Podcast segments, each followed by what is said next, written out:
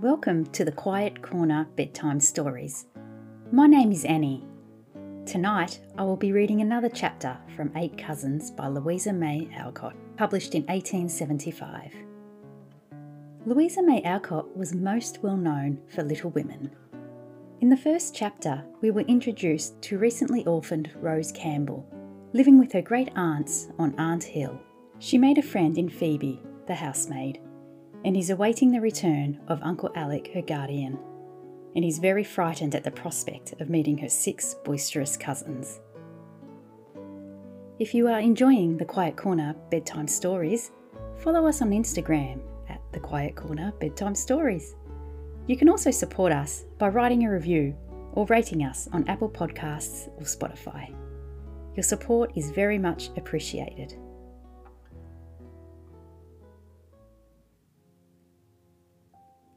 Now it's time to relax. Get comfy and forget about all your worries from the day and enjoy tonight's story.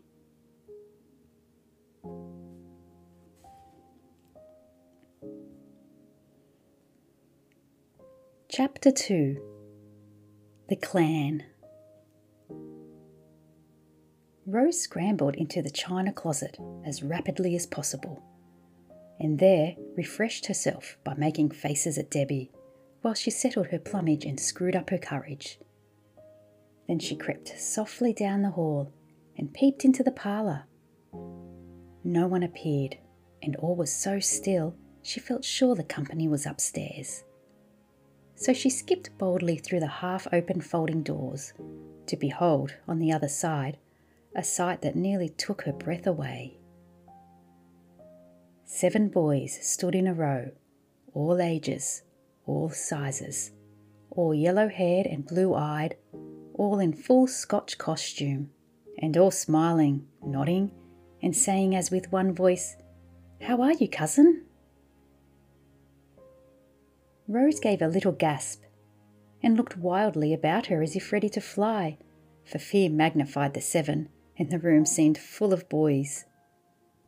Before she could run, however, the tallest lad stepped out of the line, saying pleasantly, Don't be frightened. This is the clan, come to welcome you, and I'm the chief, Archie, at your service. He held out his hand as he spoke, and Rose timidly put her own into a brown paw, which closed over the white morsel, and held it as the chief continued his introductions. We came in full rig, for we always turn out in style on grand occasions. Hope you like it. Now, I'll tell you who these chaps are, and then we shall be all right. This big one is Prince Charlie, Aunt Clara's boy. She has but one, so he's an extra good one. This old fellow is Mac, the bookworm, called Worm for short. This sweet creature is Steve, the dandy. Look at his gloves and top knot, if you please. They are Aunt Jane's lads, and a precious pair you'd better believe. These are the brats, my brothers, Geordie and Will, and Jamie the baby. Now, my men, step out and show your manners. At this command, to Rose's great dismay, six more hands were offered, and it was evident that she was expected to shake them all. It was a trying moment to the bashful child, but remembering that they were her kinsmen come to welcome her, she tried her best to return the greeting cordially. This impressive ceremony being over, the clan broke ranks, and both rooms instantly appeared to be pervaded with boys. Rose hastily retired to the shelter of a big chair and sat there watching the invaders and wondering when her aunt would come and rescue her. As if bound to do their duty manfully, yet rather oppressed by it. Each lad paused beside her chair in his wanderings, made a brief remark, received a still briefer answer, and then sheered off with a relieved expression. Archie came first, and leaning over the chair back, observed in a paternal tone, I'm glad you've come, cousin, and I hope you'll find the Aunt Hill pretty jolly. I think I shall. Mac shook his hair out of his eyes stumbled over a stool, and asked abruptly, Did you bring any books with you? Four boxes full. They are in the library. Mac vanished from the room, and Steve, striking an attitude which displayed his costume effectively, said with an affable smile, We were sorry not to see you last Wednesday. I hope your cold is better. Yes, thank you. And a smile began to dimple about Rose's mouth as she remembered her retreat under the bed cover. Feeling that she had been received with distinguished marks of attention, Steve strolled away with his top knot higher than ever, and Prince Charlie pranced across the room saying in a free and easy tone, Mamma sent her love and hopes you will be well enough to come over for a day next week. It must be desperately dull here for a little thing like you. I'm thirteen and a half, though I do look small, cried Rose, forgetting her shyness in indignation at this insult to her newly acquired teens. Beg pardon, ma'am. Never should have guessed it. And Charlie went off with a laugh, glad to have struck a spark out of his meek cousin. Geordie and Will came together, two sturdy 11 and 12 year olders, and, fixing their round blue eyes on Rose, fired off a question apiece, as if it was a shooting match and she the target. Did you bring your monkey? No, he is dead. Are you going to have a boat? I hope not. Here the two, with a right about face movement, abruptly marched away, and little Jamie demanded with childish frankness, Did you bring me anything nice? Yes, lots of candy, answered Rose, whereupon Jamie ascended into her lap with a sounding kiss and the announcement that he'd liked her very much.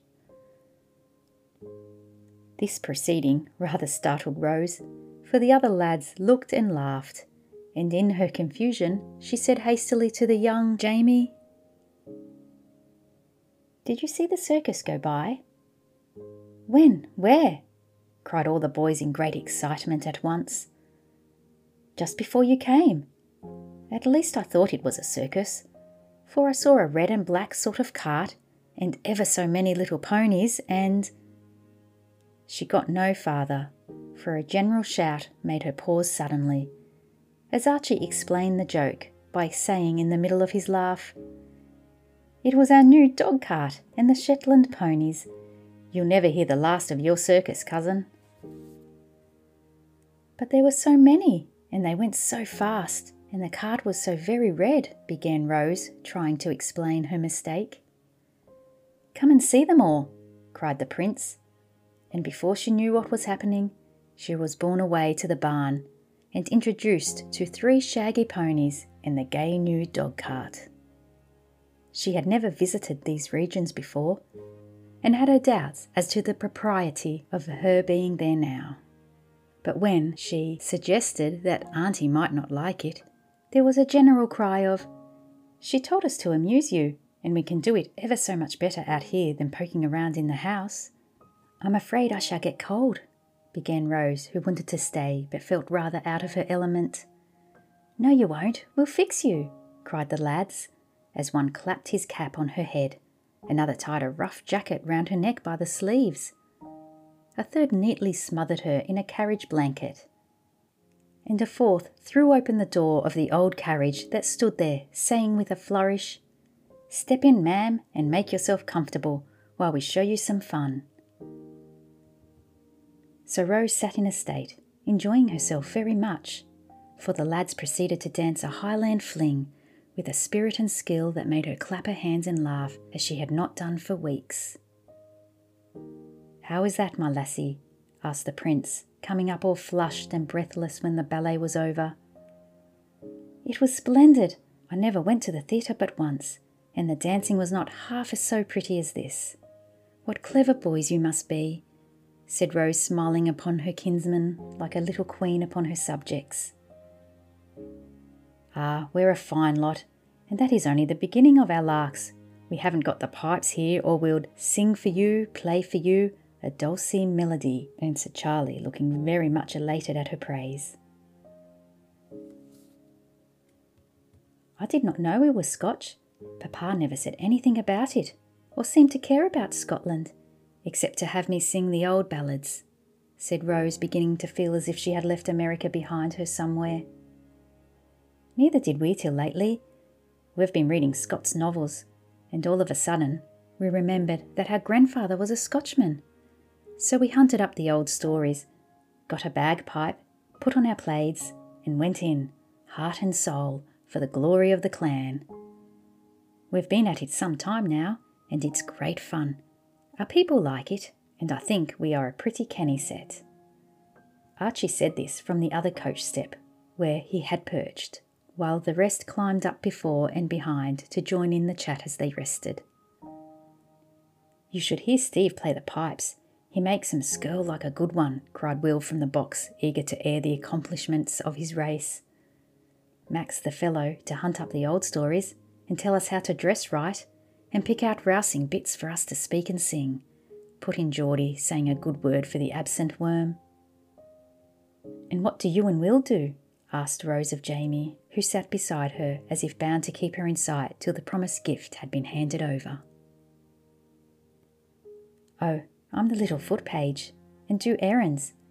And Will and Geordie are the troops when we march, and the stags when we hunt, and the traitors when we want to cut any heads off. They are very obliging, I'm sure, said Rose. Whereat the utility men beamed with modest pride and resolved to enact Wallace the Montrose as soon as possible for their cousin's special benefit. Let's have a game of tag, cried the prince, swinging himself up to a beam with a sounding slap on Stevie's shoulder. Regardless of his gloves, Dandy tore after him, and the rest swarmed in every direction as if bent on breaking their necks and dislocating their joints as rapidly as possible. It was a new and astonishing spectacle to Rose, fresh from a prim boarding school, and she watched the active lads with breathless interest thinking their antics far superior to those of Mops, the dear departed monkey. Will had just covered himself with glory by pitching off a high loft head first and coming up all right, when Phoebe appeared with a cloak, hood, and rubbers. Also, a message from Aunt Plenty that Miss Rose was to come in directly. All right, we'll bring her, answered Archie, issuing some mysterious order which was so promptly obeyed that before Rose could get out of the carriage, the boys had caught hold of the pole and rattled her out of the barn, round the oval, and up to the front door, with a cheer that brought two caps to an upper window and caused Debbie to cry out aloud from the back porch. Them harum scarum boys will certainly be the death of that delicate little critter.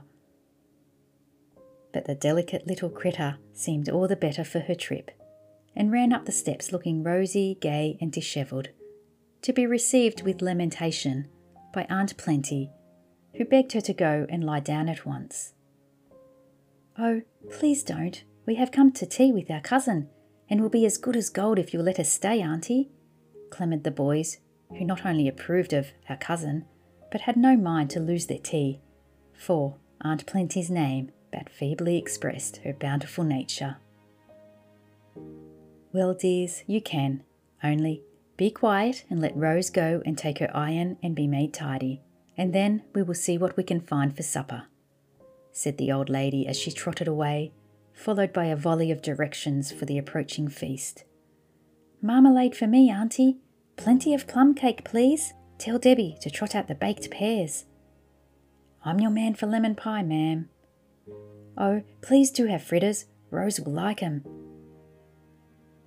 When Rose came down, fifteen minutes later, with every curl smoothed and her most beruffled apron on, she found the boys loafing about the long hall and paused on the halfway landing to take an observation, for till now she had not really examined her newfound cousins. There was a strong family resemblance. Among them, though, some of the yellow heads were darker than others, some of the cheeks brown instead of rosy, and the ages varied all the way from 16 year old Archie to Jamie, who was 10 years younger. None of them were especially homely, but the prince. Yet all were hearty, happy looking lads, and Rose decided that boys were not as dreadful as she had expected to find them.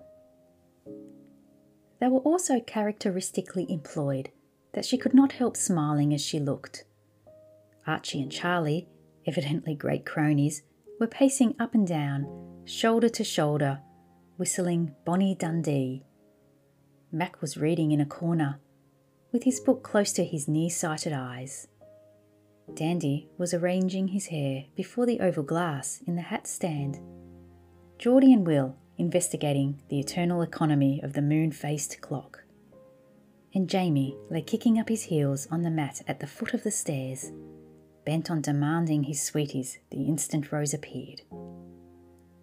She guessed his intention and forestalled his demand by dropping a handful of sugar plums down upon him. At his cry of rapture, the other lads looked up and smiled involuntarily, for the little kingswoman standing there above was a winsome sight, with her shy, soft eyes, bright hair, and laughing face. The black frock reminded them of her loss and filled the boyish hearts with a kindly desire to be good to our cousin, who had no longer any home but this. There she is, as fine as you please, cried Steve, kissing his hand to her. Come on, Missy, tea is ready, added the prince encouragingly. I shall take her in, and Archie offered his arm with great dignity, an honour that made Rose turn as red as a cherry and long to run upstairs again.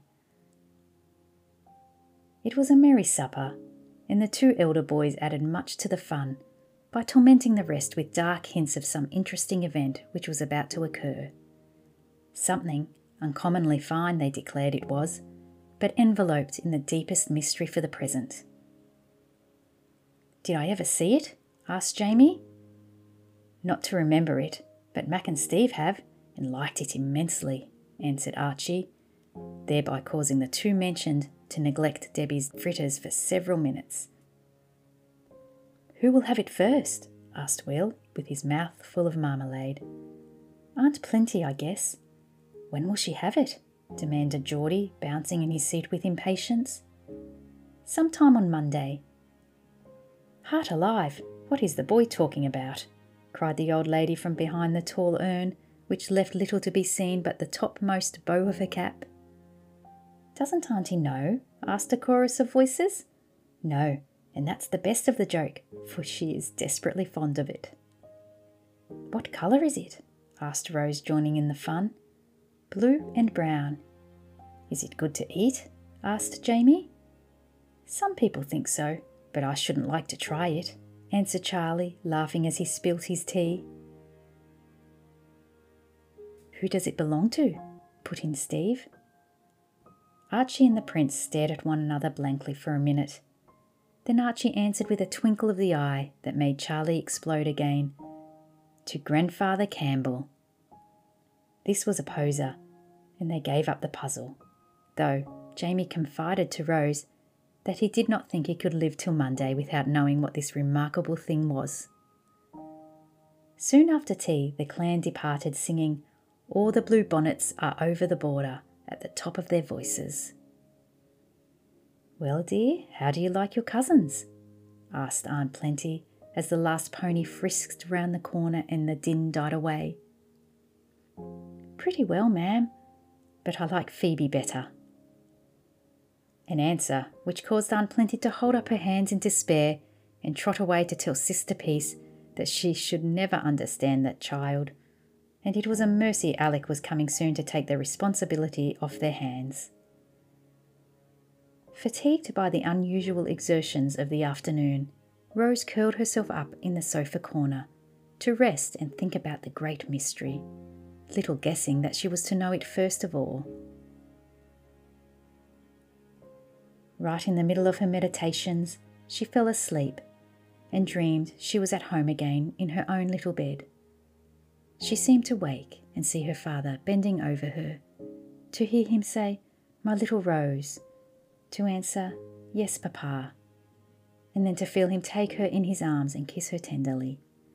So sweet, so real was the dream, that she started up with a cry of joy to find herself in the arms of a brown bearded man who held her close and whispered in a voice so like her father's that she clung to him involuntarily. This is my little girl, and I am Uncle Alec.